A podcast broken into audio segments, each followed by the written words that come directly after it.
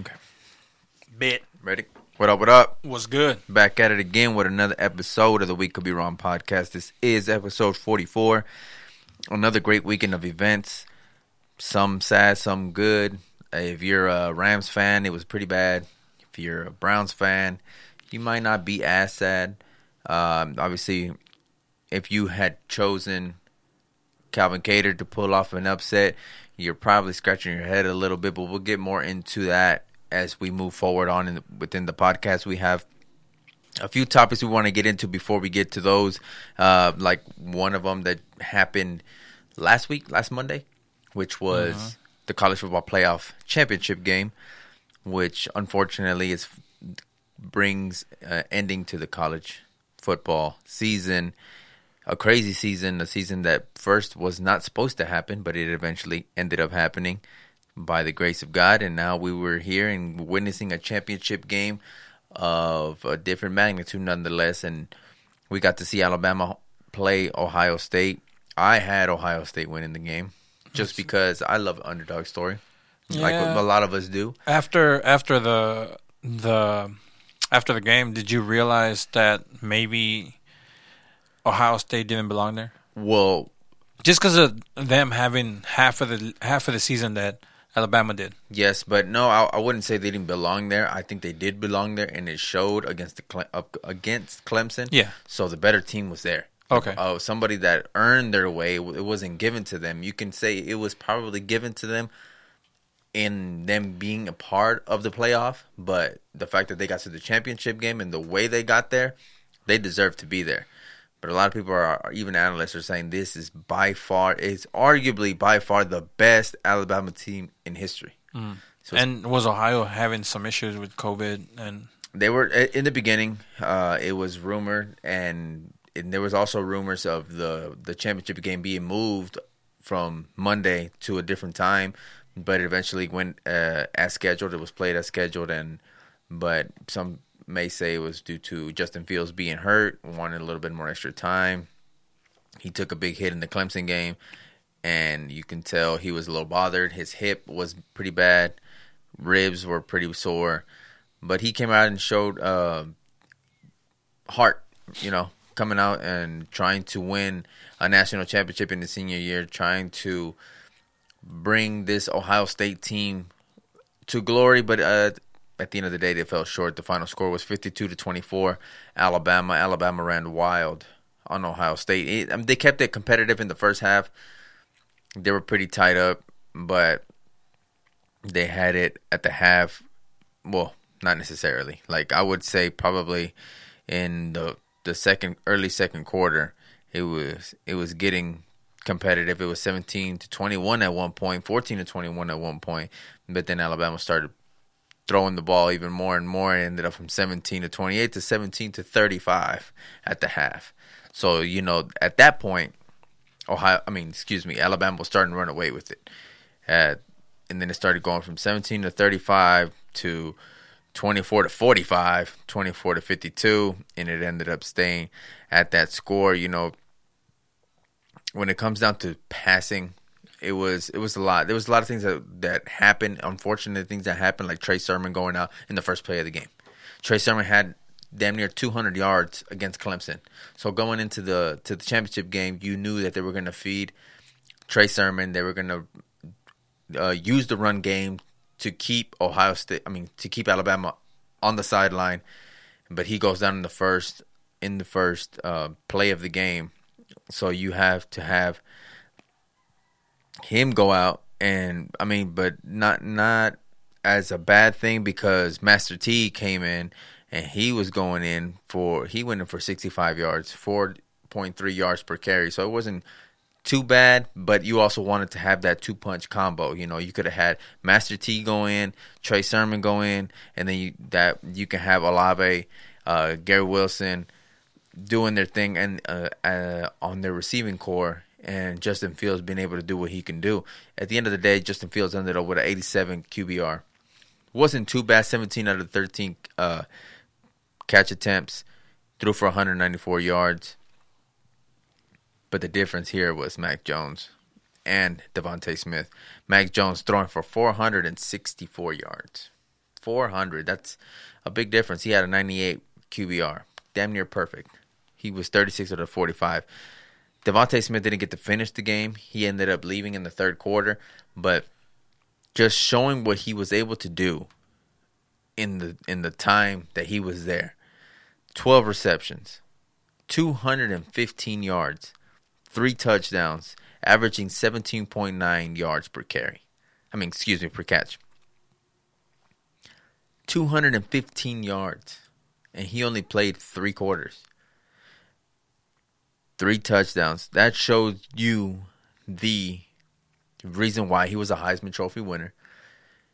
And usually doesn't really go that way. Usually when you when you win the Heisman Trophy, sometimes that can be a curse going into the championship game, unless you're Joe Burrow, because Joe Burrow ended up winning the Heisman and winning the national championship and going undefeated just as much as Alabama did. People say that this Alabama offense would be considered way better than than the LSU offense that was it that was last year in the game in the championship game. And the fact that DeVonta Smith was able to win, uh, I mean, if you know, you know, but he was the one that caught the winning catch. I mean, the winning pass from Tua Tagovailoa when when they benched Jalen Hurts to put in Tua his freshman his freshman year, freshman on freshman. The freshman Tua Tagovailoa throwing the winning pass to the freshman DeVonta Smith to win the national championship against Georgia, I believe, that year.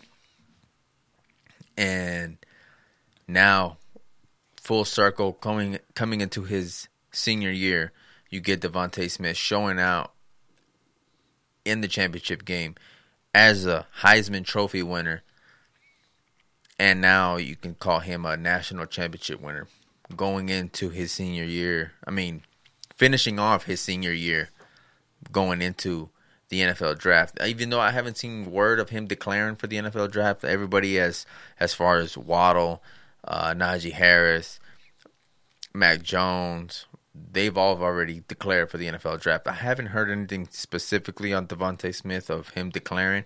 I wouldn't be surprised if you hear it within the next couple of days, but the fact that they were able to run away with it it was it was pretty special to see. Uh, I wish it would have been a little bit more competitive, but the fact that they put it on Ohio State pretty good, it shows you the kind of firepower that Alabama's recruit recruiting comes with, and how they can get down against uh, arguably some of the best teams in the country.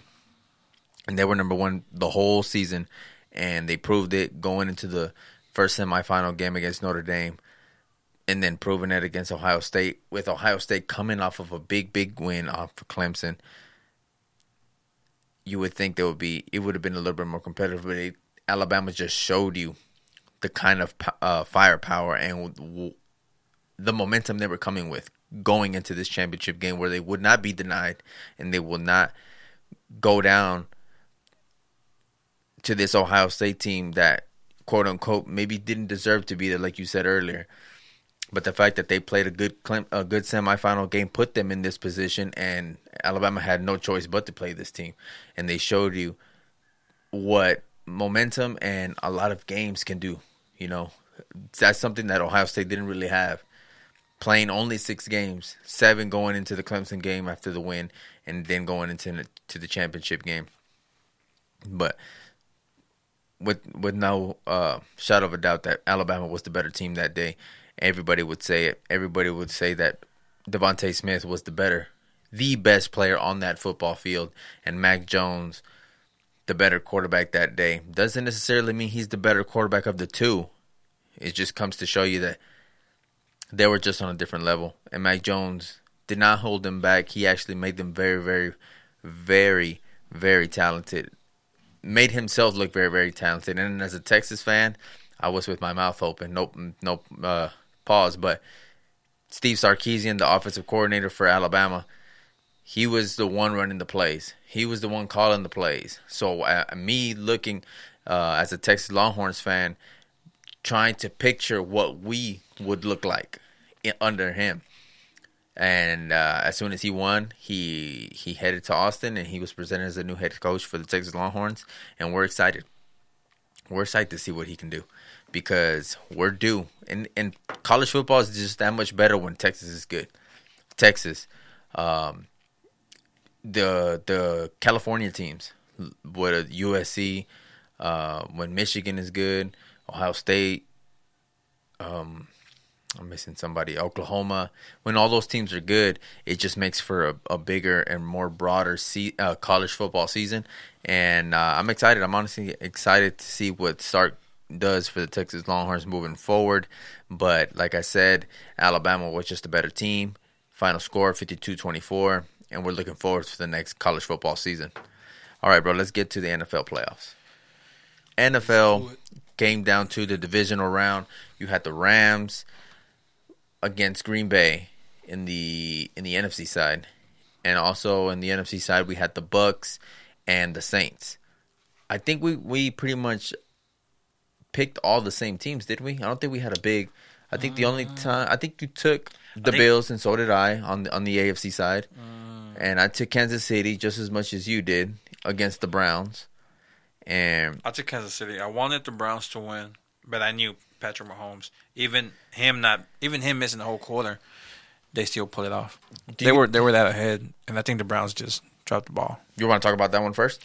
Now let's start with the Rams and the Packers. Go Okay. down the go down the line. To me, I just feel like Aaron Rodgers is is just Too on elite. another level, He's too elite. especially this season. Yeah, And I think, like we spoke about last episode, the fact that he was able to keep calm, keep his cool, and and be able to perform under a quote unquote pressure because they had just drafted Jordan Love in the second round or the first round.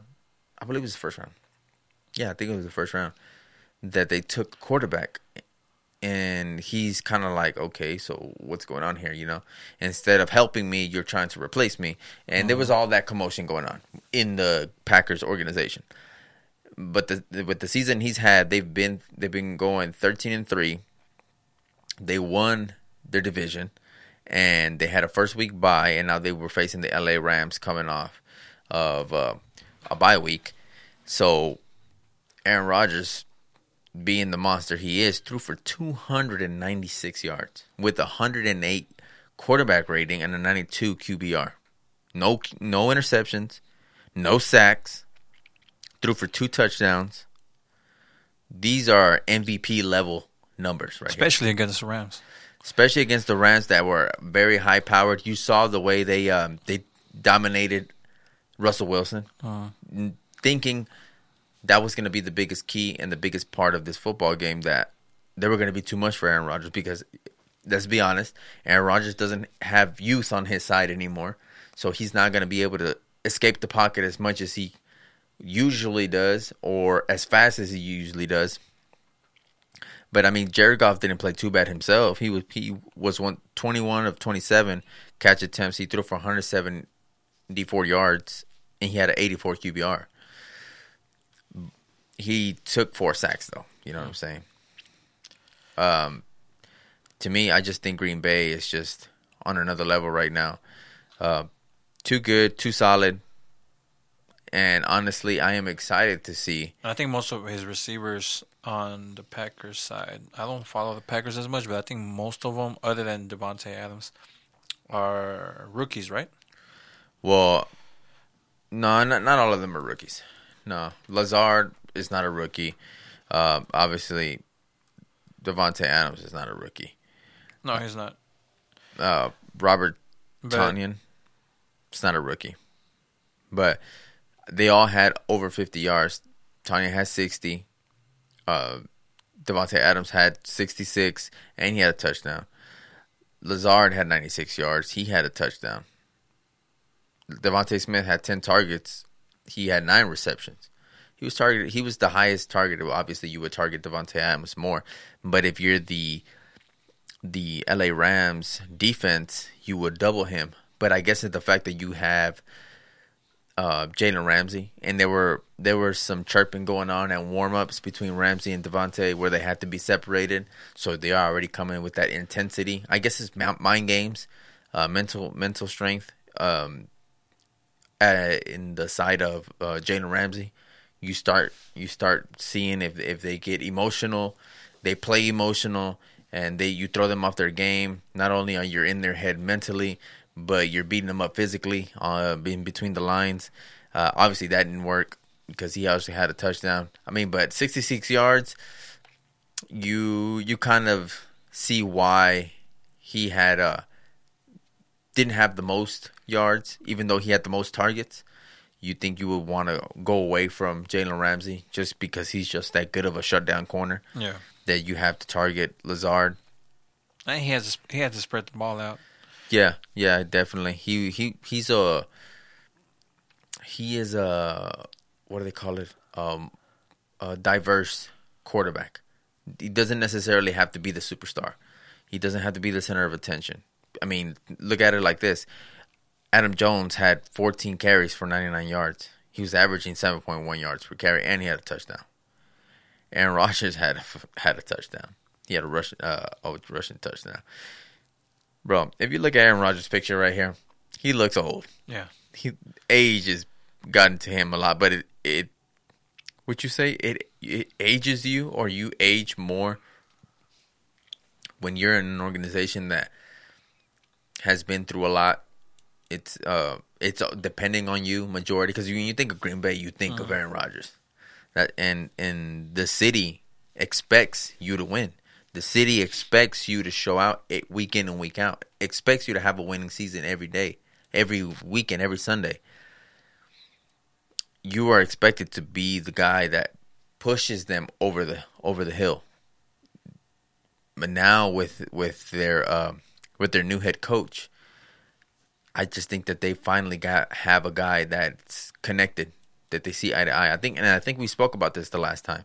And I think uh, Sean McVay is also a great coach, but at the same time, Jared Goff was f- uh, fighting a, a, thumb injury, I believe, uh, for the past couple of weeks, and he was wearing a, a glove on his on both hands. I think he was playing with two gloves.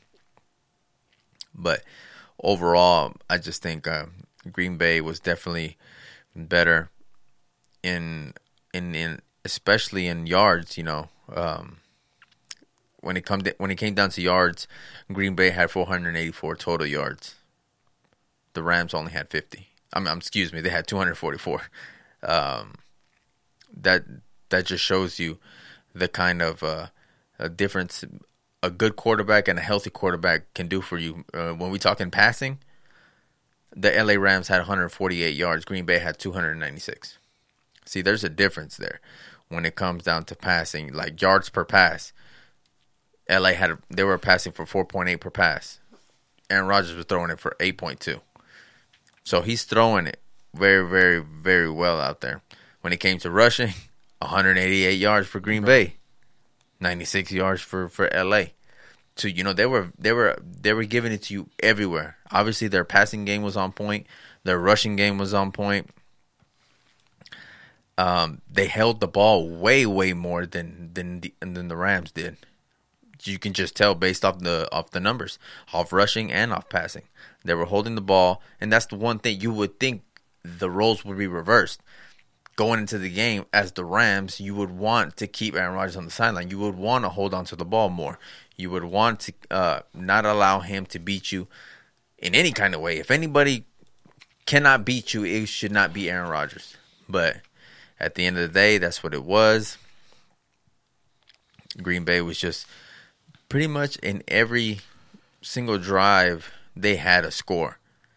They started with a field goal. Then their second one was a touchdown, then a touchdown, then a field goal, then a touchdown. I think they only punted the ball one, two, two times. They only punted the ball two times. So, you know, that should come to show you. The Green Bay Packers are pretty legit. This year, they are pretty legit. Yeah. Um, even though they could have been better, you can only imagine. Let's just say this. Let's just say Green Bay hadn't gotten a quarterback and they wouldn't have got a receiver Yeah. or a good tight end, let's just say. Some offensive player that would have helped Aaron Rodgers. If Aaron Rodgers is doing this now with what they have, if they would have added a first round offensive player, not being a quarterback, that could have showed you just maybe how much better Yeah. the Packers could I have think, been. I think they lost.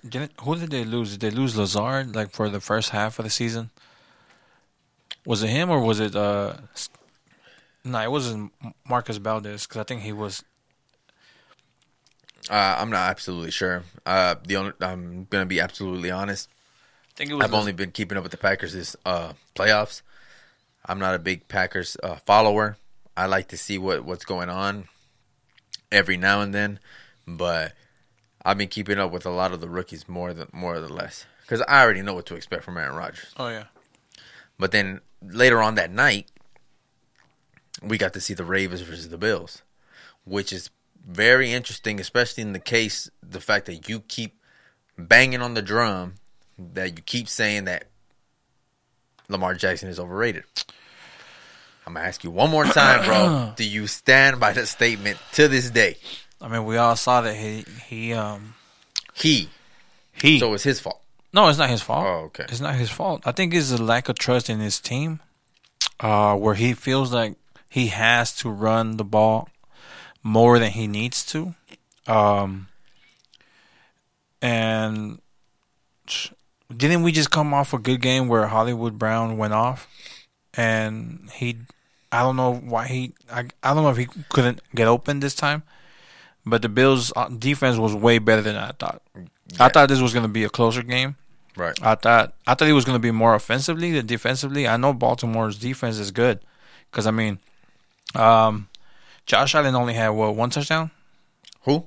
Josh Allen, I think he only had one touchdown, and then they had a defensive, uh, the pick six that he threw in the right before he went down, and then it was a field goal, and that was it. I mean, it was more defensively than I than I thought. Well, honestly, the the Ravens couldn't do anything. Let's just be honest. They could not get anything going. They had a lot of. Um, they had a the the more possession. They obviously had the, more, the most possession in the game, but they didn't do anything with it. Yeah. Look, let me let me show you what uh what I'm talking about here. When it came down to the first half, right? To the first, just to, to just the first half, they punted the ball one, two, three, three times. They punted the ball three times. They missed the field goal, and all they show uh, show for was a field goal. So no, there was no momentum on their side. They weren't pretty much doing anything. First of all, these punters, these kickers were garbage. Let's just be honest. They it was it was in their day. Both of them one for Both three. of them one for three. Yeah, And it was supposed to be snowing. That's why I was thinking if it's snow if it's snowing, Josh Allen is not going to play good. most He of his big, Buffalo. but most of his big plays are him and Stefon Diggs, like I said. And if it's slippery, if it's cold, if you know, if it's wet, it's going to be complicated for you know the any game. Well, let's Any game, it doesn't matter who you are. If it's snowing, if it's raining, it makes it a little bit more complicated for you to be passing the ball that is at true. least run at least you know at least doing drives through the air is not that easy and since baltimore has an amazing running game i mean i thought they were going to hold on to the ball and they were going to run they were going to push and just as long as they have the ball in their hands they were going to be good but i mean there was no snow there was no snow. the weather was great it was probably cold but it wasn't you know Yeah, I'm about to say. I don't think the weather was great. I think it was pretty cold. it was day. probably cold as hell but it wasn't there was no rain there was no snow so I think it was under 50 degrees. It's pretty cold. It's pretty cold. But they're there, used to that. I mean, Baltimore. Baltimore Bills, and and Buffalo. You know, they're also they're obviously uh, they're used to the cold, cold weather. weather teams. But when it comes down to being in the pocket, I did see uh, Lamar Jackson panic a lot. Yeah, um, especially under pressure. He starts to take off, trying to run off, and when he feels like his his gaps are closing, he's going one way, he cuts the other way, and it's like he's more focused in in in that than trying to pass the ball. You know what I mean? Like looking up and looking what receiver is getting open. It's more let me get out of this way, let me go this way, or let me get out, or whatever the case may be. It feels like he just panics. Like he, mm. it- it's just like when he's under pressure you think for it's sure. you think it's the level of pressure of ex- the expectations? Well, obviously the the Buffalo Bills have a crazy defense. Their defense was outstanding. I mean, I don't understand or I I don't think I've seen that I can recall the Ravens being shut down to three points all season. Three points?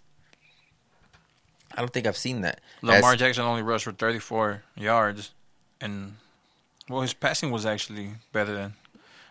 Yeah, usual. I mean, usually he rushes a lot more. he threw 100, but they would not. They would not let him run the ball.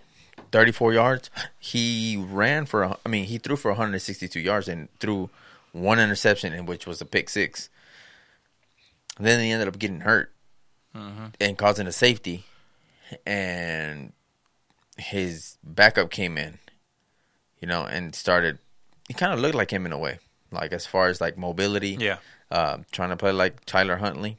I want to say he's a he's a rookie, and but the fact that um, Trace McSorley wasn't there, unfortunately, this would have been another opportunity for him, but he wasn't there. He's still struggling with a knee injury, but he was um, he threw for sixty yards, six out of thirteen. It would it could have been possible that they could have made somewhat of a comeback, but Huntley overthrew Hollywood Brown, and it would have been a clear cut run to the end zone.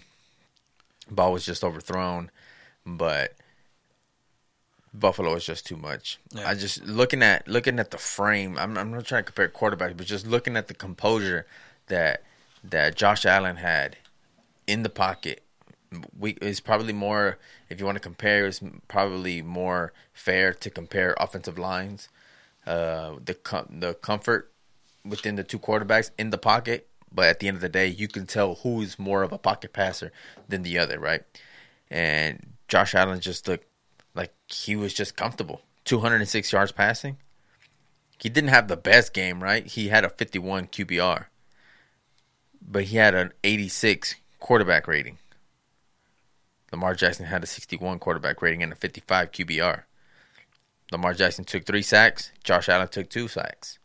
So, at the end of the day, it just shows you that Baltimore could have won because total yards, Baltimore had 340 yards, Buffalo had 220. When it came to passing, they were right there 190 for Baltimore, 188 for for Buffalo. I think the difference might have been look at this stat real quick before we get to that 150 yards rushing for Baltimore, 32 for Buffalo.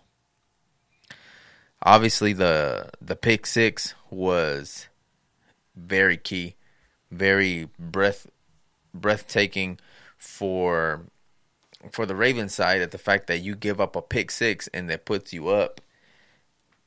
The possession was 35 minutes for Baltimore.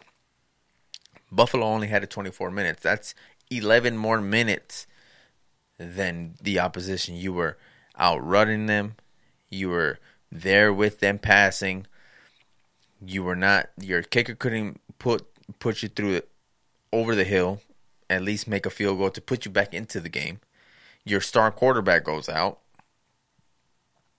and uh, it, it just it's just a bad day for Baltimore fans.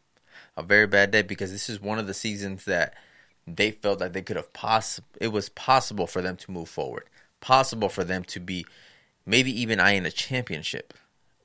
Goal number one was for Lamar Jackson to get his first playoff win, which he did, and he he came back and won the quote unquote game that haunted him, which was the Tennessee Titans game last year when they were the favorites and they ended up losing.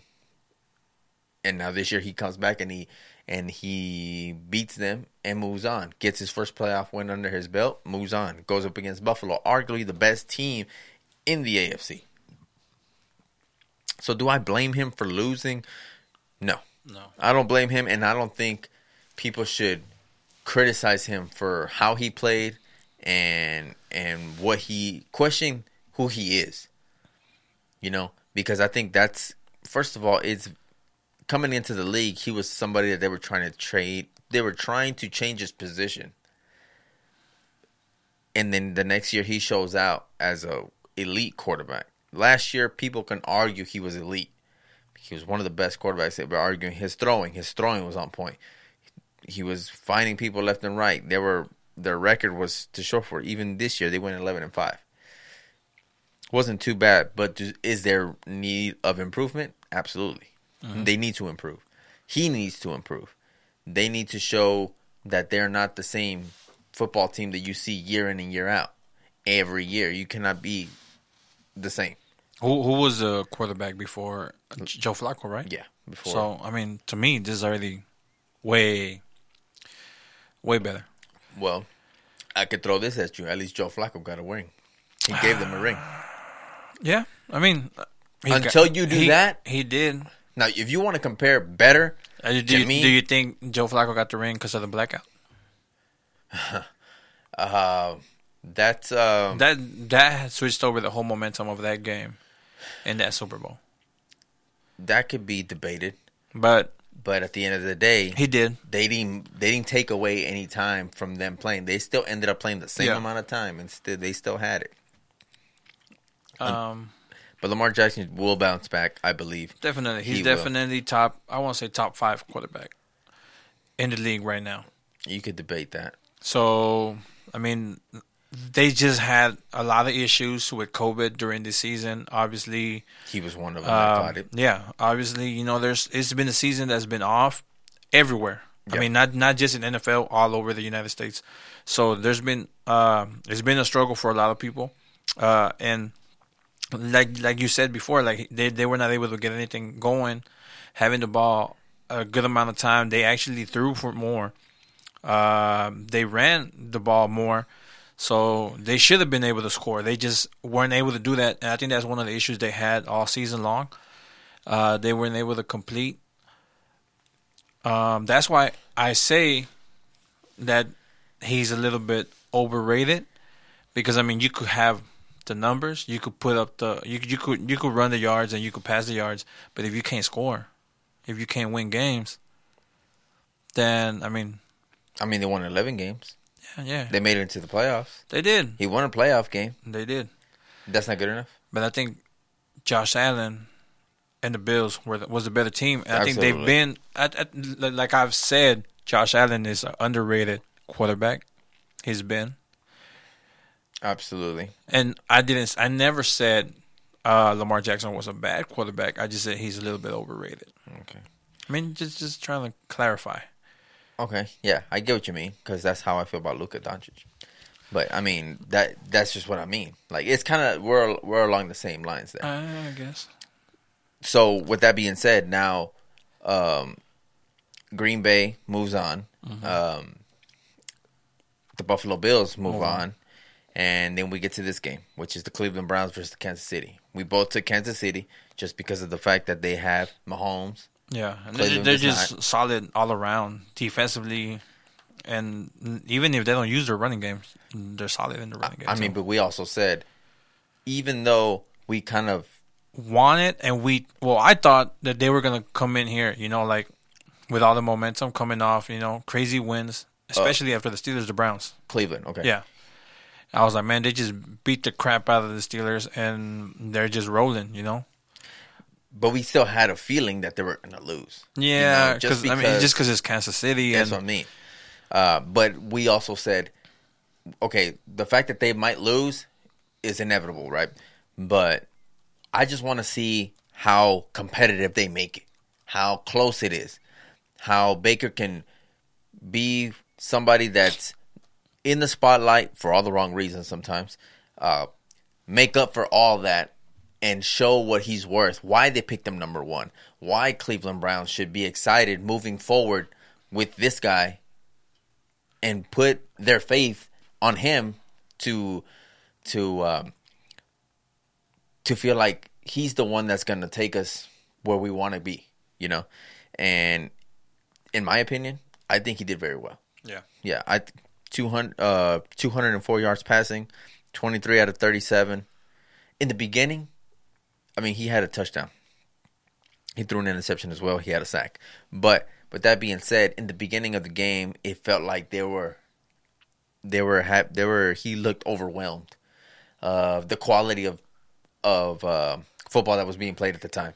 He was getting sacked. He was very he was very antsy. He was um, not panicking, but he was uh, how can I say it? He was um, he was moving. He was doing too much. yeah, and he kept coming out like he was doing a lot of three and outs. Like he put they went for the field goal in the first in their first drive. They punted in the second drive. They fumbled in the third drive, and at the end of the half, it was thirteen to nine. I mean, excuse me, three to nine, three to nineteen. Excuse me, damn.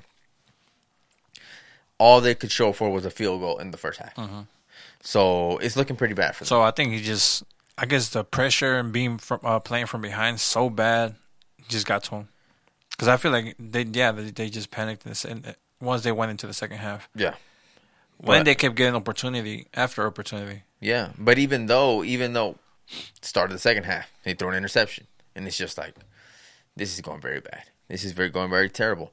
But at the end of the day, the Kansas City goes and they miss a field goal. Next possession for the Cleveland Browns, which is their second possession in the second half, they go for a touchdown, which puts them at ten to nineteen. You're back in the game. Yeah. You're back in the game. Like even though you've been playing like shit the whole first half, you to have a lot of time left. and you get that touchdown, you're back in the game. Mahomes goes out. And it's just like momentum is coming our way. Like it's coming our way. Um, they they they Kansas City gets the ball. They they only can manage a field goal, so it makes it ten to twenty two. Next position for the Cleveland Browns, they go 18 plays, touchdown, 17 to 22. You're back in the game. Momentum is on your side. Like you can feel it. You can actually feel it. They Kansas City gets the ball, interception. Yeah. This is where you need to win. Yeah. You have possession. You need to score. You need to get down to the field and score. You go seven plays for 12 yards and you punt the ball. And that's pretty much the end of the game. You know, uh, Kansas City ends up uh, going eight plays, 24 yards to kill the clock, and it's, it, it ends up 17 to 22. Final game, and final score, excuse me, and and you lose. To me, what's more concerning that toe for for Patrick Mahomes. Did you see how the way he was throwing, how the way he was walking? He couldn't put hardly any pressure. He had to go to the tent. Yeah. They they looked at his toe. He wasn't going to get out because of the toe, uh-huh. but he felt a lot of discomfort. There was a lot of bad throws due to the toe, the pain You in could that tell. toe. You could tell he wasn't comfortable. And to me, you need, at least from your feet standpoint, from a foot standpoint, you got to be able to plant your foot and throw. And when you throw, you twist your foot, which a lot of the weight is on that toe. And um, to me, that was more concerning. You can see the the the torque level of his throws diminish a little bit. Uh, the accuracy, the was wasn't the same. And then he gets popped, and then he goes. He's he looking pretty bad out there. He looked like he was seeing multiple people out there because he fell as soon as he tried to get up. Goes out for a concussion protocol. Bam, out for the game. Best pretty case, bad, dude. best case, that was best case scenario for Cleveland, honestly Yeah. because you can only imagine him coming out and probably destroying them even more because it was 17 to excuse me 17 to 22 your best player goes out i can honestly tell you a lot of kansas city fans were pretty pretty nervous Yeah. at the fact that these Cleveland Browns were coming back. Not only were they scared to lose their championship, but to lose to the Browns. Yeah. To lose to the Browns like this. And I think at this point they're still scared because they don't know if Patrick Mahomes will be able to play next week. I think he will.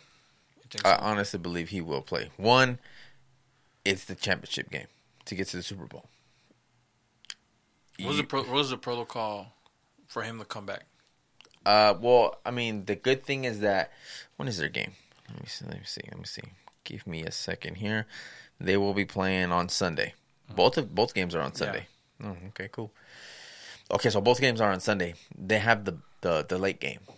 So I just think it's so many days. He was out for he didn't finish the game. So that's a plus that he didn't get to finish the game. Then you have six days to evaluate. From a concussion, I honestly don't believe you should be out. And I think they'll make an exception because it's the championship game. Mm-hmm. It's against the Bills. just that scenario. Because If he Zach- doesn't play, it's, it's a wrap. because the Zach, Bills win. Zach Martin, if you remember when Zach Martin got that concussion, he didn't play the following week until the next week. They let Yeah, him play. normally people that get concussions in the NFL don't play the following week. They'll come back the week after. Normally, are those scenarios for regular season? Yeah.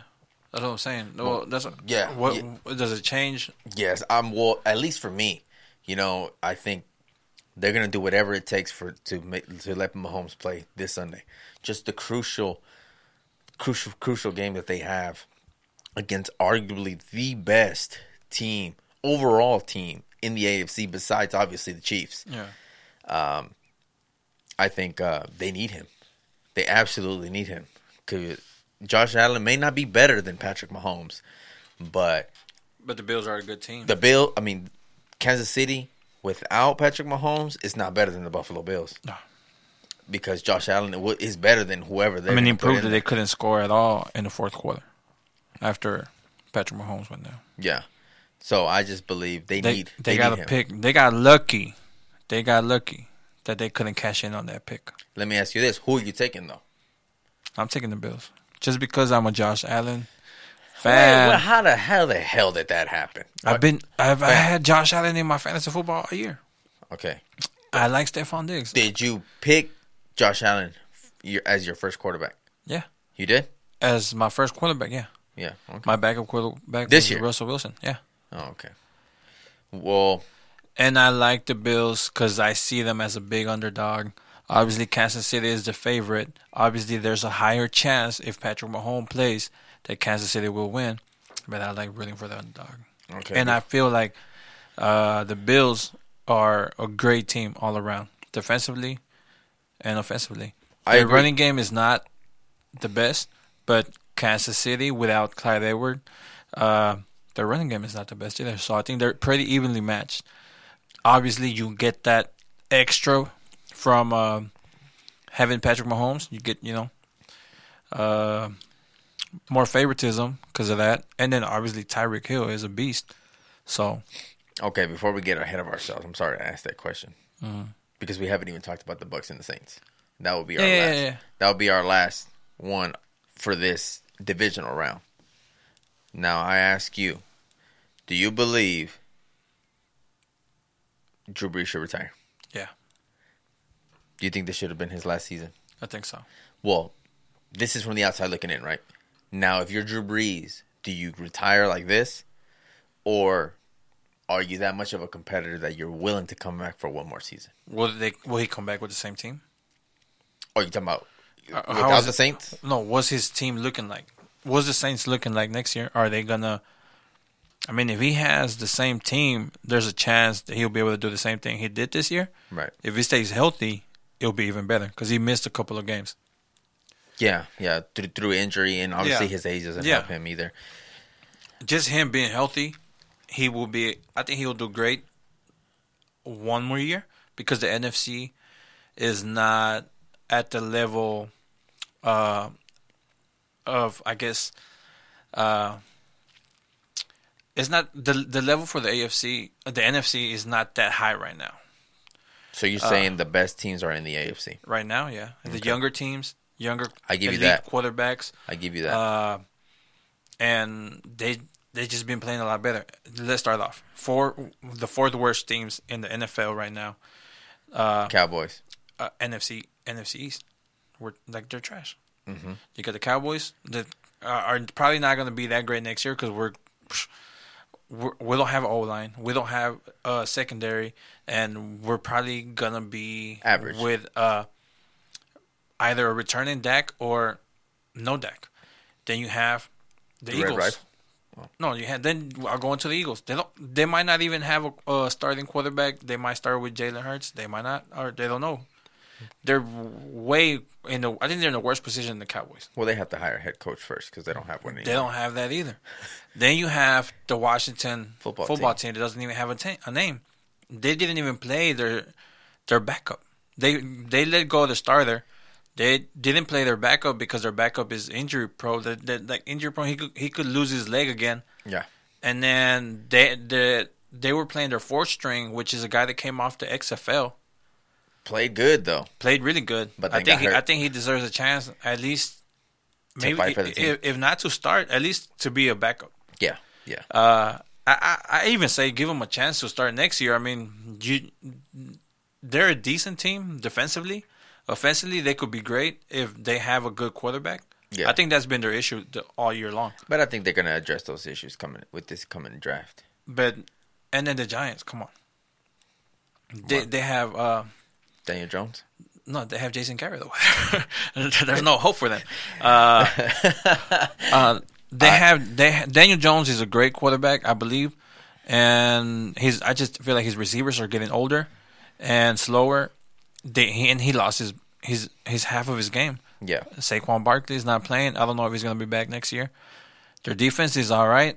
They're pretty good, but yeah, offensively, I don't think I don't think they got it. And then that's that's that's a quarter of the NFC. And, yeah. and the best NFC is with Drew Brees, Tom Brady, Matt Ryan, and uh, All right. Oh, you talking about that the, division? the division, oh yeah, and the Panthers. and Teddy Bridgewater. Yeah. Well, Tom Brady to me, like he's been looking, he's been winning. Okay, let's not get that uh, misunderstood. He they're eleven and five, but to me, every time I see him, it's just like I don't see that same Brady. To me, But you got you got to think about it.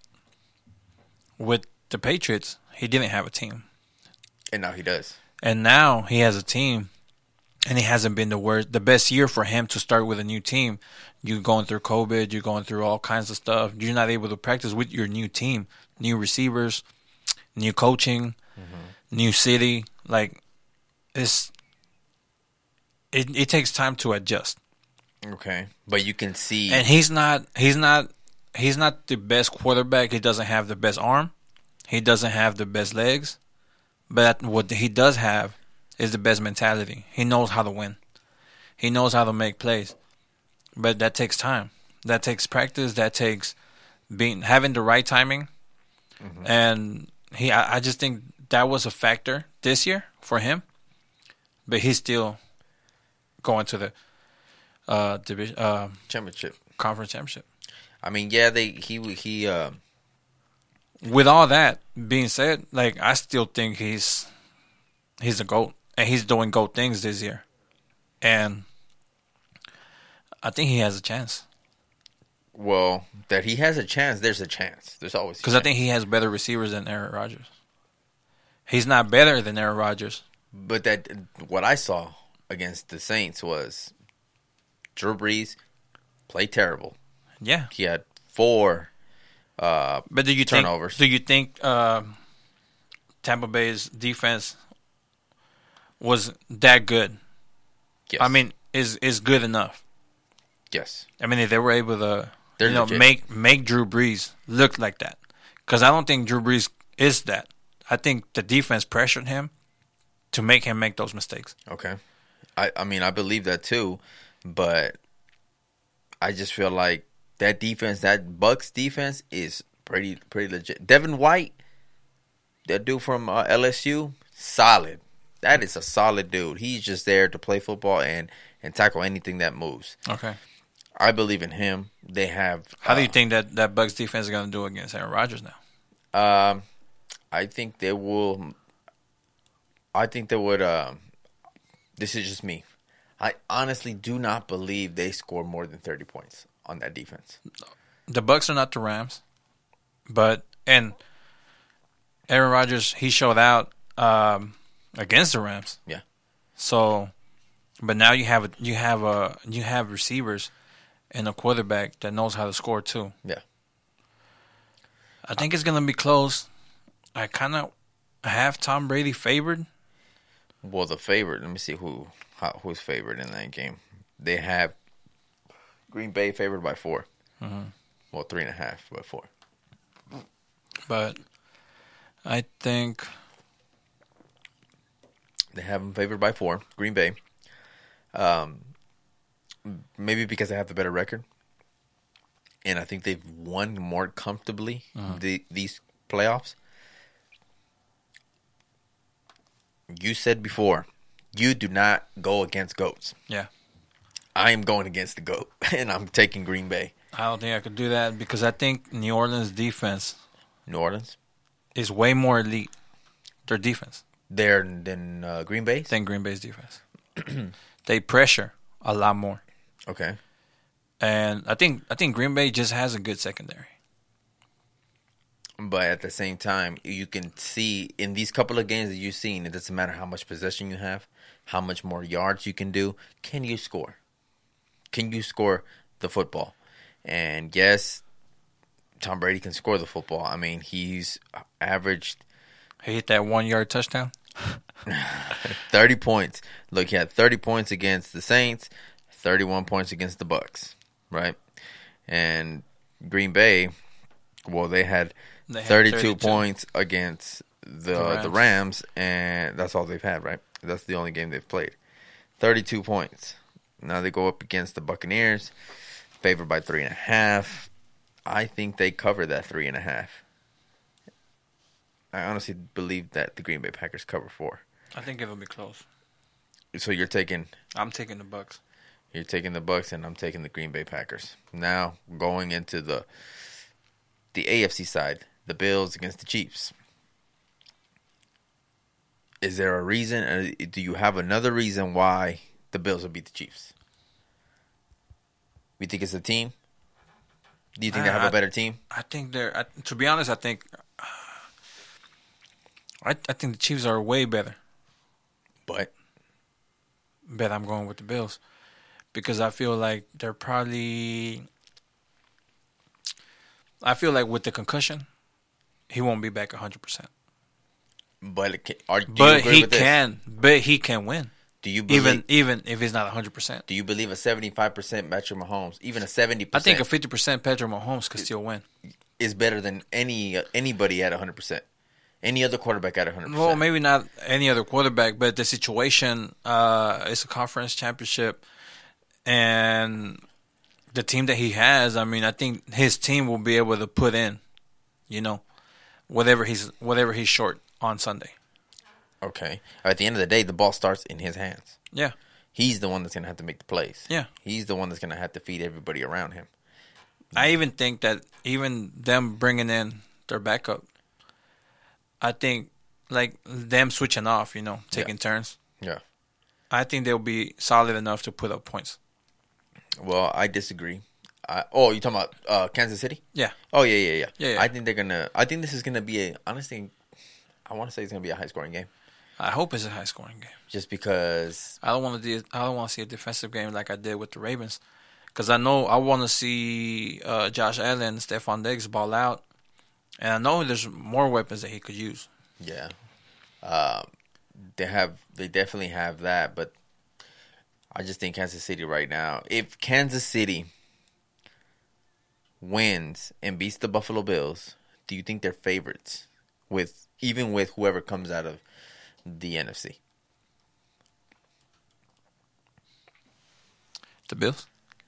No, I'm saying if if Kansas City beats the Bills, are they favorites? Even though the Oh yeah. not, not, oh yeah. oh yeah. out. If Kansas City pulls this one off, because I think the Bills will be their toughest match in the AFC, especially right now in their uh, playoff run. Yeah. I think if they beat the Bills, that defense, Packers, or or the Bucs, is gonna be, is gonna be exciting. yeah, But I think it's gonna is is gonna be a, a win for them. I think they'll they'll be able to stay ahead most of the game. because I think it's gonna come down to to the new versus the old. Yeah, I mean, that, that's what it's gonna be. Well- Reg- regardless of who wins uh, in the Super Bowl, we're gonna see a veteran and probably a three year because I think Josh Allen is is- he's in his third year. Yeah. and also Patrick Mahomes, or is it his second third third year? Right? Yeah, they both came out in the same Yeah. draft. They're both not- 2018, right? Yeah, I think he. No, no, no. Uh, he came out with uh, Deshaun Watson. Uh, Josh Allen Mahomes. or Mahomes. Yeah, Mahomes. So he's in his fourth year. fourth year. Oh yeah, he was uh like fifteen. he was 10. back up for a year, right? Yeah. But third year starting. Yeah. Yeah. Uh, so I honestly think it's gonna be old school versus new school. I think this is would be my preference, right? If if the oh, I, that, that that doesn't make sense. I was gonna say if if the Bucs win, I would rather see Brady face Josh Allen. Mm-hmm. But I really, really, really want to see Green Bay play Kansas City because those are two arguably the best quarterbacks, Aaron Rodgers and Patrick Mahomes. Mm-hmm. They can both score really quick. They can both kill you in, I don't know, the the clock. If you leave too much time in the clock, they can both beat you. They're pretty. They're pretty similar in the way they play and how they play. It's just the age difference and the team wise. Um, uh, I, I that's that's the And that's I believe the they're Super both comeback kings. Yes, that's Both exactly why I feel like it would be more of a more of an explosive Super Bowl. Yeah. if you get those two teams at the end. So I'm taking Kansas City not just because I want to see that. I just feel like Patrick Mahomes. People, that's those are going to be the questions. The question's going to be around him, which is crazy because the question is, can the Kansas City Chiefs beat these Buffalo Bills? Now it's more of, can Patrick Mahomes beat them? Patrick Mahomes is never the problem. This coming game, he's not the problem, quote unquote, but he's the question mark in this equation when Yeah. it comes down to this uh, championship game. Can But he win? Yeah. There's a possibility. Will he be able to?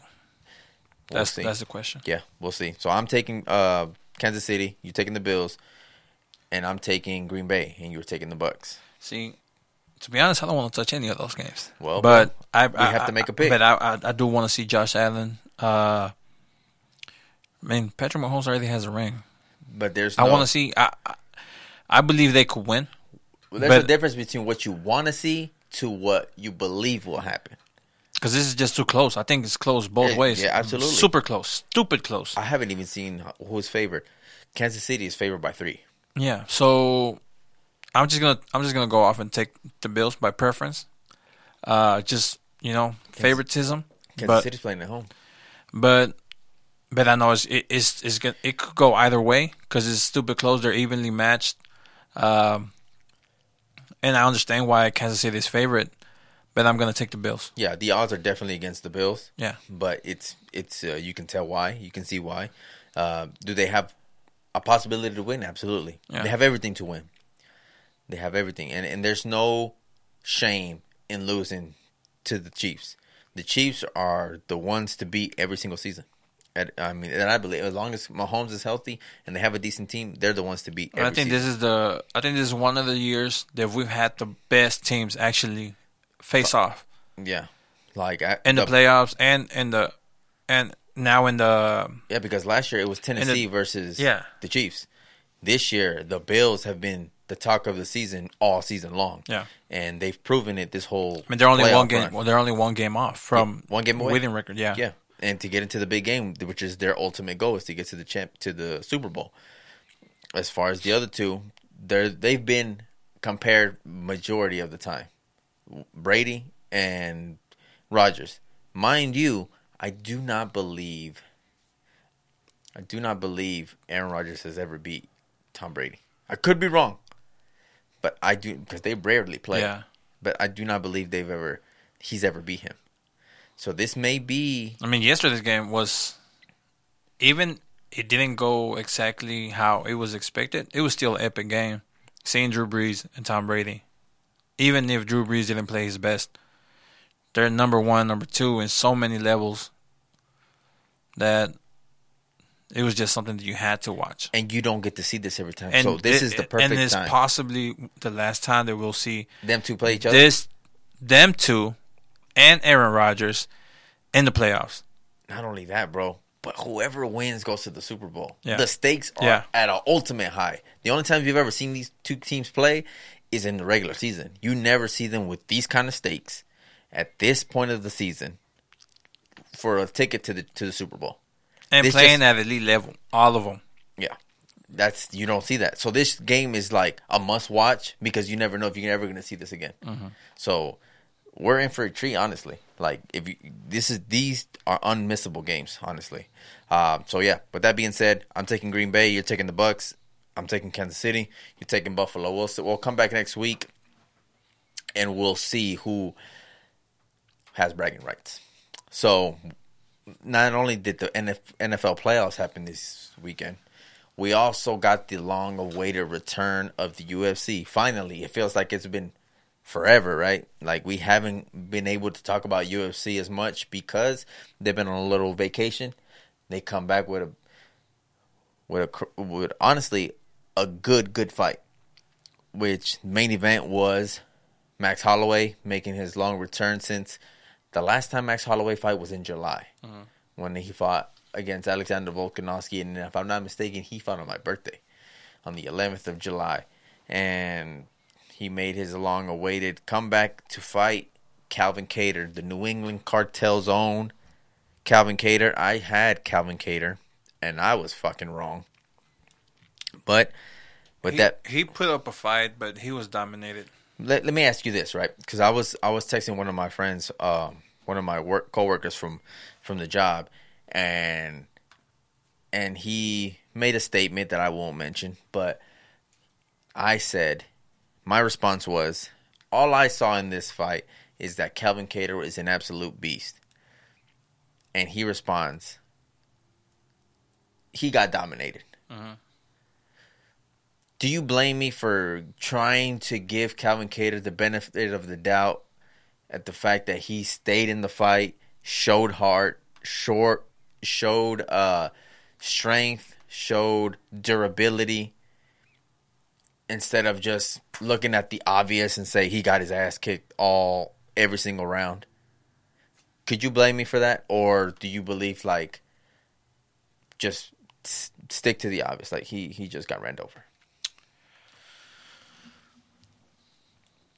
Be honest. He got ran over, Okay. but he didn't. He didn't get knocked out. If I were to nitpick the fight, I would say Holloway should have should have finished him. He should have, and I think he It just. could- I think he didn't want to. It was I think he just wanted to keep tagging him and tagging him and show, and I guess get a good practice or a good sparring fight with an elite fighter. Uh, well, there was two rounds, which was I believe it was the third and the fourth round where it could have been stopped. Yeah, it he had him hurt. whenever he had him against the ropes, and he was just pounding him. And against the cage. there, uh, yeah, against the cage, and and he wasn't even fighting back. He was just basically lifting his arm, like trying to create some distance. Yeah. But he wasn't even there was he wasn't even swinging. But at the I mean, let's wait, wait, wait, wait, wait. I'm not gonna let you have that. He was swinging. He Because if swung- You, there if was- you look at no, he- Max Holloway's face. No, no. he was pretty fucked up. No, no, he he had the power. He just didn't do as much as he needed to. I agree with that. He didn't have the right game plan. Yeah. Because the one thing we know about Max Holloway is that he's a volume puncher, and That's what he was doing since the beginning. Yeah, but the way to beat the volume puncher is to make him respect your power. But Ca- Kattar wasn't throwing enough to make him respect his power. He threw a couple and he felt them, obviously. But you've seen Max Holloway be beaten like Poirier beat him. Yeah. Obviously, Holloway was landing the more amount of punches, but He when was Poirier was tagging him, he was hitting him with everything, Yeah. and he felt it, and he knew he couldn't lunge in as much or stay stay in a certain place because he knew if he got tagged, he was he was Yeah. feeling it, you know. And I believe if Kattar really put it on him and put more pressure on him, he could have had that same result, but he wasn't doing that. He was waiting completely until Holloway finished all his combination to try and attack. And credit to Holloway for maintaining that distance, controlling the distance, not staying in range for him to get tagged. Instead, moving around, tagging him, using his jab. He was just the better man, honestly. Now, do I believe Calvin Kattar will not have more success? I don't believe. I believe he still has success. He still will have success. He just needs to. Uh, he just needs to get some fights in and try and come back. Uh, the game plan for me was the the was the was the the difference in in, the, in between these two. Yeah. Obviously, Max Holloway was going to come in. I mean, he he used his uh his reach, Yeah, you know, for his advantage this time. He stayed really aggressive, creating that distance, pushing them away, making sure that he was getting tagged and moving. You know, Yeah. Do you believe he? You do you agree with the statement he made in the cage, where he said he's the best boxer in the UFC? he's one of the best. That's not what I asked. I think Is he the best boxer in the UFC? I don't believe that. Yeah, me neither. Because it showed when he fought Poirier. Yeah, It showed who's the better boxer. there's a lot of great boxers. Yeah. Um, honestly, I don't know if he. Well, that's too high. He, you can't compare him honestly with Baker. uh, opponents? No, I mean, I, just at least the I mean, boxing skills. Boxing skills. Is he better than Conor? Mm, I don't think so. I think Conor is one of the most aggressive power punchers that could easily beat you with just his boxing game. Yeah. I mean, and I mentioned Conor because they have fought before. Yeah, Uh, and he he beat him Yeah, he beat him. badly. So and Poirier also beat him. Yeah, And- and, with his boxing game. And with his boxing, it was pretty much a stand-up fight the whole right, the whole fight. But you put him against uh, Brian Ortega, Max Holloway was better that night. Um, there's a couple of fighters that you can throw on him. Volkanovski, that wasn't really a, like a, a wrestling match either. Um, it was more of a tactical fight. Yeah. That one. It wasn't really just straight rock 'em sock 'em. You know, it wasn't like that. But a credit to Max Holloway, great performance. From in my opinion, I think he showed the world that he still has it. There was questions about how he might be. I mean, he's still the number twice. one contender, right? No, The- right now the number one contender is Brian Ortega. He's the number one contender, Okay. which he is already scheduled to fight Alexander Volkanovski. I believe it's March 27th, if I'm not mistaken. Well, I think according to the, I think just because of who he is, he's the number one contender. But I think since he lost twice already, they Yeah. gave the fight to Ortega. Yeah, definitely, definitely. He lost twice. Yeah. So that means So you, they- got, you had you you had the chance, you lost. You got another chance. You got your rematch and you lost, quote unquote lost. I obviously thought he, Yeah. I thought he won. Uh, so you have to make room for the next guy because there's no reason why you Yeah. get three cracks at the champion in a row. Yeah. So obviously he needed this fight to show that he is still the guy and still in contention. In my opinion, he's in line to win the winner, of, uh, to face the winner of this fight. to get another title shot. Yes. And w- let me ask you this: What would you rather see? Would you rather see the trilogy between him and Volkanovski, if Volkanovski were to win, or if Ortega were to win? Would you rather see the rematch between Holloway and Ortega with the new skill set that Ortega showed against the Korean Zombie? Because he's not the same guy. The same guy that fought or uh, Max Holloway then is not the same guy that fought the Korean Zombie.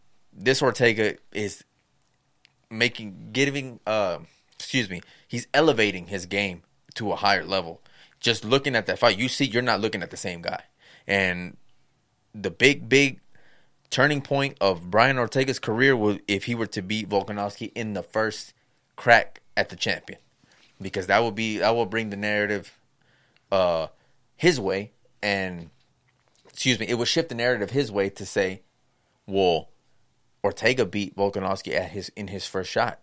That's something Holloway couldn't do in two shot, arguably in two times, in two cracks at him.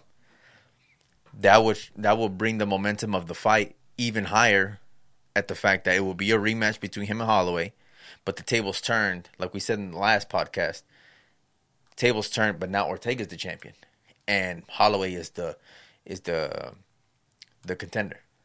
So, you know, which one intrigues you more? The the the, The Ortega. Oh, the rematch with Ortega, or the trilogy with Volkanovski? either way, I think if the trilogy happens, that means you know you can't beat this dude. You know, like That would suck. I'm not saying you're done, Would you say that's bad for his career? but that's really bad for his career. Losing Right. three times to the same guy. Yeah. Uh, but the the rematch, because like you said, you know, it's two different, two new levels. You know, Brian Ortega is definitely not the same guy, and I also don't think Max Holloway is not the same guy either. You I'm not have saying, a hungrier Max Holloway. yeah, Yeah. I think he has something to prove because he does probably feel that people think Or doubt him or doubt him. because of those two losses. Yeah. Yeah, I agree. So They're both in two different times in their career where they at one point Holloway was the king of the division. yeah, and Ortega was a contender trying to get there, and then he got his ass beat by Holloway, which we thought, honestly, well, I thought is that okay, well, maybe Ortega was not as good as we thought he was, but then he shows up against Korean Zombie and shows a whole different skill set that nobody ever saw from Ortega, and that just brings you this um, this sort of excitement to see Ortega fight because now I want to see what he has improved even more, you know. And with that being said, Now Holloway being doubted, like we just spoke of, brings a different motivation to Holloway. Now the fact that you have these two guys that were questioned. Ortega was questioned after the Holloway fight, and Holloway was questioned after losing twice to Volkanovski. So these two guys have been doubted, arguably with both of them fight with a chip on their shoulder from now on moving forward, which makes for a for a good clash, right? Mm-hmm. For a good rematch. Me, obviously, honestly, I would rather see the rematch between Ortega and Holloway, just because they've only fought once. Mm-hmm. It was so one sided, but now, if he were to beat Volkanovski, if if he were to if beat, he were to beat Volkanovski, it's it, it's, it's is, that match is must, so important. Is a must watch then. Yeah, absolutely. That yeah. match is so important because it, if Ortega wins, changes everything. Yeah. If Volkanovski wins but barely wins, or even loses, or just to look just to look at this fight and and critique both of them to see how they do against each other because we've only we've seen for the pat when when Volkanovski really took off was when he beat Holloway. And he's and you've only seen him fight Holloway for like the past when he became quote yeah. unquote a household name. But now you get a guy like Ortega, which is a whole different guy. This is not Max Holloway. Uh-huh. Which I believe, honestly, me personally, I believe Ortega is a better ground a grappler than Holloway, uh-huh. just at this point of his career. So this fight in March 27 is very important, very important for the for this division moving forward, and to see who will be the guy that Max Holloway would fight. Because Holloway right now, he's looking out to be the champion again. Whether it be Volkanovski for the third time to fight, or will it be the rematch with between him and Ortega? So March 27th is definitely definitely something to watch, and it's good that you get to see uh, you have a match to look forward to. Mm-hmm. With that being said, of uh, was speaking about matches to look forward to. This Saturday, you get the return of the Mystic Mac, Conor McGregor. Arguably the face of the UFC, right? So you get finally. I don't even know what kind of McGregor you'll and you'll honestly see, right? Um, obviously, these guys have fought before. I believe they fought back in 2014 with the Conor McGregor stoppage KO in the first round. Me personally, I'm going for the diamond. Just because I like I said, I like an underdog. I went for Kattar. I've gone for um who else? I've gone for a couple of underdogs in this podcast, and I've been wrong a lot. Uh-huh. But that's just me uh, holding on to my own. Or sometimes I bet with my heart, you know, because I just love a fighter that is not expected to win, but you can tell they're they're someone to fuck with. You know, they're not pushovers. They're not these guys that just got here or ju- were put here for some reason. They earned their way here. Dustin Poirier earned his way to a fight with McGregor. He's had a tremendous career. Yes, he lost against Khabib, but everybody loses to Khabib. Yeah. He beat the best, the absolute best Max Holloway that there was at the time that they faced each other. Max Holloway was on a, a rampage, and I believe it was the the time he had just finished fighting uh, Brian Ortega, which he was at his highest. Everybody was saying he was the best, so much that Max Holloway moved up in weight because he felt like there was no more competition in his weight class. Fought a Poirier that nobody really believed that he could beat Max Holloway, and I be- honestly, looking back at that, I cannot remember if he was favored. I honestly cannot remember if he was favored. I know he wasn't favored against Brian Ortega, which was crazy. Even though Max Holloway was the champion. He fights Dustin Poirier, get his ass kicked. Mind you, okay, excuse my last statement. He got, he did get beat, uh, but he also beat um, gave Poirier a decent fight. But you saw the difference in power when those two fought. Then he goes on to beat um, Dustin Poirier ends up uh, fighting. Uh, who am I missing? I'm missing. I think I'm missing one fight between that. No, he fought. He fought. Uh, he became the interim champion then, and then he ended up fighting uh Khabib. He lost, got hurt, got some surgeries that he needed to. They were way overdue. He got surgeries. He had a long layoff. Then he came back against one of the best lightweights in the division in Dan Hooker If you didn't see that Dan Hooker fight, oh my god! If you want to see some hard action, you go back and you see that Dan Hooker versus uh, Dustin Poirier fight, Which Hooker will be fighting before. which is crazy, right? Dan Hooker. The last time Hooker and Poirier saw each other, they were kicking each other's asses in the octagon. The next time they see each other, they will be fighting in the same octagon, just not each other. They'll be fighting after one another. Well, Dan Hooker will be fighting before Dustin Poirier, uh, but they're in the same card. Uh, so So it's gonna be a good night. Absolutely, because not only are we looking at Conor McGregor's introduction or reintroduction to the lightweight division, he looks skinnier. If you haven't looked at Conor McGregor, he definitely looks skinnier. I just want I just want Dustin Poirier to get his just due. People fuck with Dustin Poirier. They don't they know he ain't no chump. But obviously he's not the favorite against Conor McGregor. When you go see a Conor McGregor fight, he's always expected to win or people want to see him win or whoever he fights is usually the, un- the underdog, which I don't believe he was uh, the favorite against Khabib. Um, but I'm just hoping Dustin Poirier, please, hopefully, he survives the first round because that's when you have McGregor at his best in the first round.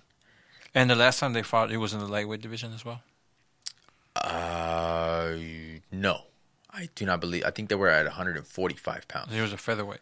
I think I think they were at feather. Yeah, they were at 145, and then after that, he went to 155. yeah. So both of them moved up. Um, did I think? Uh, yeah, I think they did move up. Yeah, Oh, I know. I know. Poirier moved up. Poirier moved up, and then I think, uh, well, McGregor went up twice, didn't he? He ended up fighting. Uh, Because he was he was fighting in three different divisions. I don't. I don't know if he went down to fight Jose Aldo. No, because Jose Aldo was heavier. So I think Jose Aldo was. Uh, I think he may have stayed there. Honestly, he may have stayed there and fought Jose Aldo to get the to get the belt. Mm-hmm. I think that's what he did. I think Dustin Poirier went up. McGregor stayed there. Ended up fighting a little bit more. and- Poirier went up, and he fought Khabib first, right? Before McGregor. before McGregor. No, No, it was McGregor first. McGregor first. Okay. And then he fought uh, Poirier. Um, so I just want to see some action. I think at, at the end of the day, if I see four rounds of some hard ass, good, decent, And they're fighting at Action. 155. they're fighting at 155. Yes. McGregor's last fight was against Cowboy Cerrone, That was a easy match for him. and not only that, but think about it like this: it was the first pay per view of 2020. Yeah. Now he comes back a full circle around, a full circle in the first pay per view of 2021. So hopefully this doesn't go like the last year where fucking pandemic just fucked everything up. And you get to see Dustin Poirier against uh, McGregor at their best. I want to see some action. I want to see some hard action. Put some respect on Dustin Poirier. Yes, he may not be the favorite in this fight, but damn it, he will make it a fight. He's trying to be the best. And I think you're going to get some of the best action between Conor McGregor What weight is uh Dustin Poirier. no welterweight? 170. Hmm. That's where Masvidal, Usman, and all them are at. Because McGregor's also in that one as well, right? He's fought there. That's where he fought Cowboy, mm-hmm. and I think he chose to fight there because he didn't want to cut weight at the mm-hmm. time. But now that he's more active and plans on being more active, he feels like the better competition for him is at 155, and maybe he's chasing that Khabib rematch, knowing that um, Khabib is at, in that weight class. Yeah. Because me personally, honestly, you got Usman at welterweight. You got Jorge Masvidal at, weight, at welterweight. You got Colby Covington i- at uh, welterweight. You said who? Gilbert Burns, bro. And Gilbert Burns at what? These are these are big dudes, hard punchers, good grapplers. I think any of those dudes can can go up against McGregor, no question. But he chose to go to welterweight. I mean to to lightweight, which these guys can also give it to McGregor, but you can you can say it's a little bit more. Has more Justin even. Gaethje fought McGregor? Honestly, I do not think so. I know Poirier has, right? Poirier has fought McGregor, Hey, and Poirier um, has fought Gaethje. Yeah. Yes, And Poirier beat Gaethje. yes. That's uh, you'll see, you'll see that so fight that again. Mean, so that means that he could take a hit. Who Poirier? Yeah. Yeah, I mean he was hurt in that fight too. Yeah. Um, he was hurt in that fight, both of them, but eventually Poirier en- ended up uh, pulling off the victory. But I just want to see him win or last and give M- McGregor a good, good Because Poirier has been training with, American top team and Jorge Masvidal Yeah. and all these dudes. so Yes. his striking has been improving a lot more than yeah. their last match. Because they, their first fight was what six years ago. Uh, who? Poirier. And, Yes, yes, yes. Uh, Poirier and McGregor. Yeah. yeah. So it's It's a whole different game. If you look at them before it's a now, whole different ball game. yes, six years Yeah. does a lot. And honestly, me just me being honest, I think Poirier has been more active in in UFC Yeah. in, in mixed martial arts longer than McGregor. You know, McGregor has these long layoffs. He'll go do exhibition fights, and there's a lot of things going on. He did one exhibition fight, bro. Come on. Well, he hasn't one lined up Yeah, against yeah, Manny Pacquiao now, so that his focus is not necessarily just on mixed martial arts. And um, and and as far as Poirier is concerned, he's full fully focused on this. He's trying to be a champion, and now he has a chance to. If he pulls this one off, he should be in line. I just don't want him to face Khabib. It, like it's like Khabib when he's there. There's nobody beating that dude. I, I'm sorry, but him retiring could have possibly been the best thing that could have happened for this division because that means it could the title could switch hands and it's more competitive. Right now, it's just going to be one sided. Anybody that fights Khabib, unless it's McGregor, it that's where it probably be more exciting. If it's McGregor, even though McGregor may not have odds with him on his side, it would just be But exciting. what do you think? What would you think about Charles? Oliveira Yeah, against. Khabib. I mean, that's something exciting because that's that's- somebody you I- haven't seen. I think that'll be a little bit more evenly matched, even though a lot of people might not know of Charles. Yeah, Like I didn't know much of him, but when I seen him against Tony. Tony Ferguson, I was like, this dude is is Yeah. about as real as it gets, especially on the ground game. Yeah. which is where a lot of people have issues with Khabib. Yeah, but honestly, I just think that Russian blood is like none other. I mm-hmm. just think Khabib is just too much. Sometimes it could just be overpowering. I don't know. I just think he's more thick skinned, more thick boned. Uh, he's just overall bigger than Oliveira to me, and I just think he'll be able to uh, be able to dominate him. Just just me being honest. But hopefully Dustin Poirier can pull it off. I got Dustin Poirier, and that's me going again with my heart. Just being a big fan of Dustin Poirier. I just hope um, he is able to pull it off and maybe shock the world. I don't know. But I also like McGregor, so uh, I just don't want to go with the favorite side. Just I just hope that it's a good match, and That's it all we can doesn't hope it for. doesn't finish in the first round. Yeah, that's all we can hope for because it's been too long, and this fight hopefully doesn't end like the Cowboy one. But I honestly think Poirier is more skilled and more Oh, definitely younger, Overall- more skill. and could take a hit more than Cowboy to me personally. And that's no dig on Cowboy. Cowboy's a legend, but I just feel like this is a bigger test Yeah, for for uh, McGregor. Perfect uh, reintroduction. So with that being said, uh, let's talk real quick about the co-main event. You got uh, Dan Hooker versus Michael Chandler. Michael Chandler, somebody that they just signed. Me personally, I've never seen the guy I don't even know who he is. but you will. So we get to see him, and this is kind of a. I mean, if I'm Dana White, I'm just like, fuck. Like, what a way to introduce a guy into the UFC by throwing him against a heavy hitter in Dan Hooker in the same way in the lightweight division. The co-main event and the main event are all lightweights, so you get to see who's in the pond, right? Dan Hooker is no joke. If you saw him against the Poirier in the Poirier fight, that dude can bang. He fought uh, uh, Felder. Uh, I forgot his first name. Um, but he fought him, and it was a close fight too. It was also a close fight. Then he fights Dustin Poirier, even closer fight. So if you if it's gonna go down as hard as a as far as a, a stand up game, Dan Hooker's got it.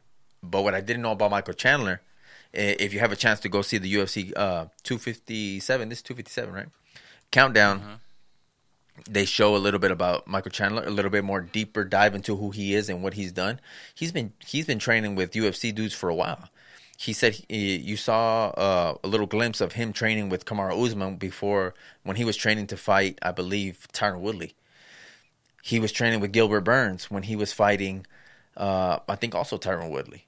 He was training with um, ah, missing somebody, somebody big.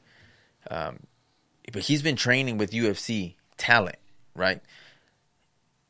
So he's no stranger to where the UFC is. He's trained with some of the best talent in the UFC. Usman and Gilbert Burns are arguably some of the best talent in the UFC. Uh-huh. And I just by looking at what I've seen, I believe his strength is his ground game. Michael Chandler. Dan Hooker has good takedown defense. It will be tested against Michael Chandler. Now, can Michael Chandler, if if it doesn't work, let's just say Dan Hooker's takedown defense is elite, and you can't take him down, can you take Dan Hooker's power? So that that fight is very very interesting. Some of the best matchups I've seen in a while. A, a perfect way to introduce the guy. If you feel like you belong here, and you take this guy out and you beat him comfortably, or you can you just beat him, it says a lot because this guy we just went five rounds with the guy that's fighting arguably the biggest superstar in the UFC. So if you beat him in under five rounds, that shows your your worth for me. So that this this fight is definitely something to look forward to. Michael Chandler, Dan Hooker fighting in the co-main event in Abu Dhabi. Uh, headlining will be Conor McGregor, Dustin Poirier. That is this Saturday in Yas Island in Abu Dhabi. So yeah, bro, that's uh, those are our topics for the week. We've chosen our playoff teams. We've gave our rundown on on this week's fight. Um, our predictions for uh, for the over the weekend. Um, yeah, I mean, you may agree, you may not agree, but that's the whole point of this podcast. This is the We Could Be Wrong podcast. We'll catch on next week. Take it easy, man. One love.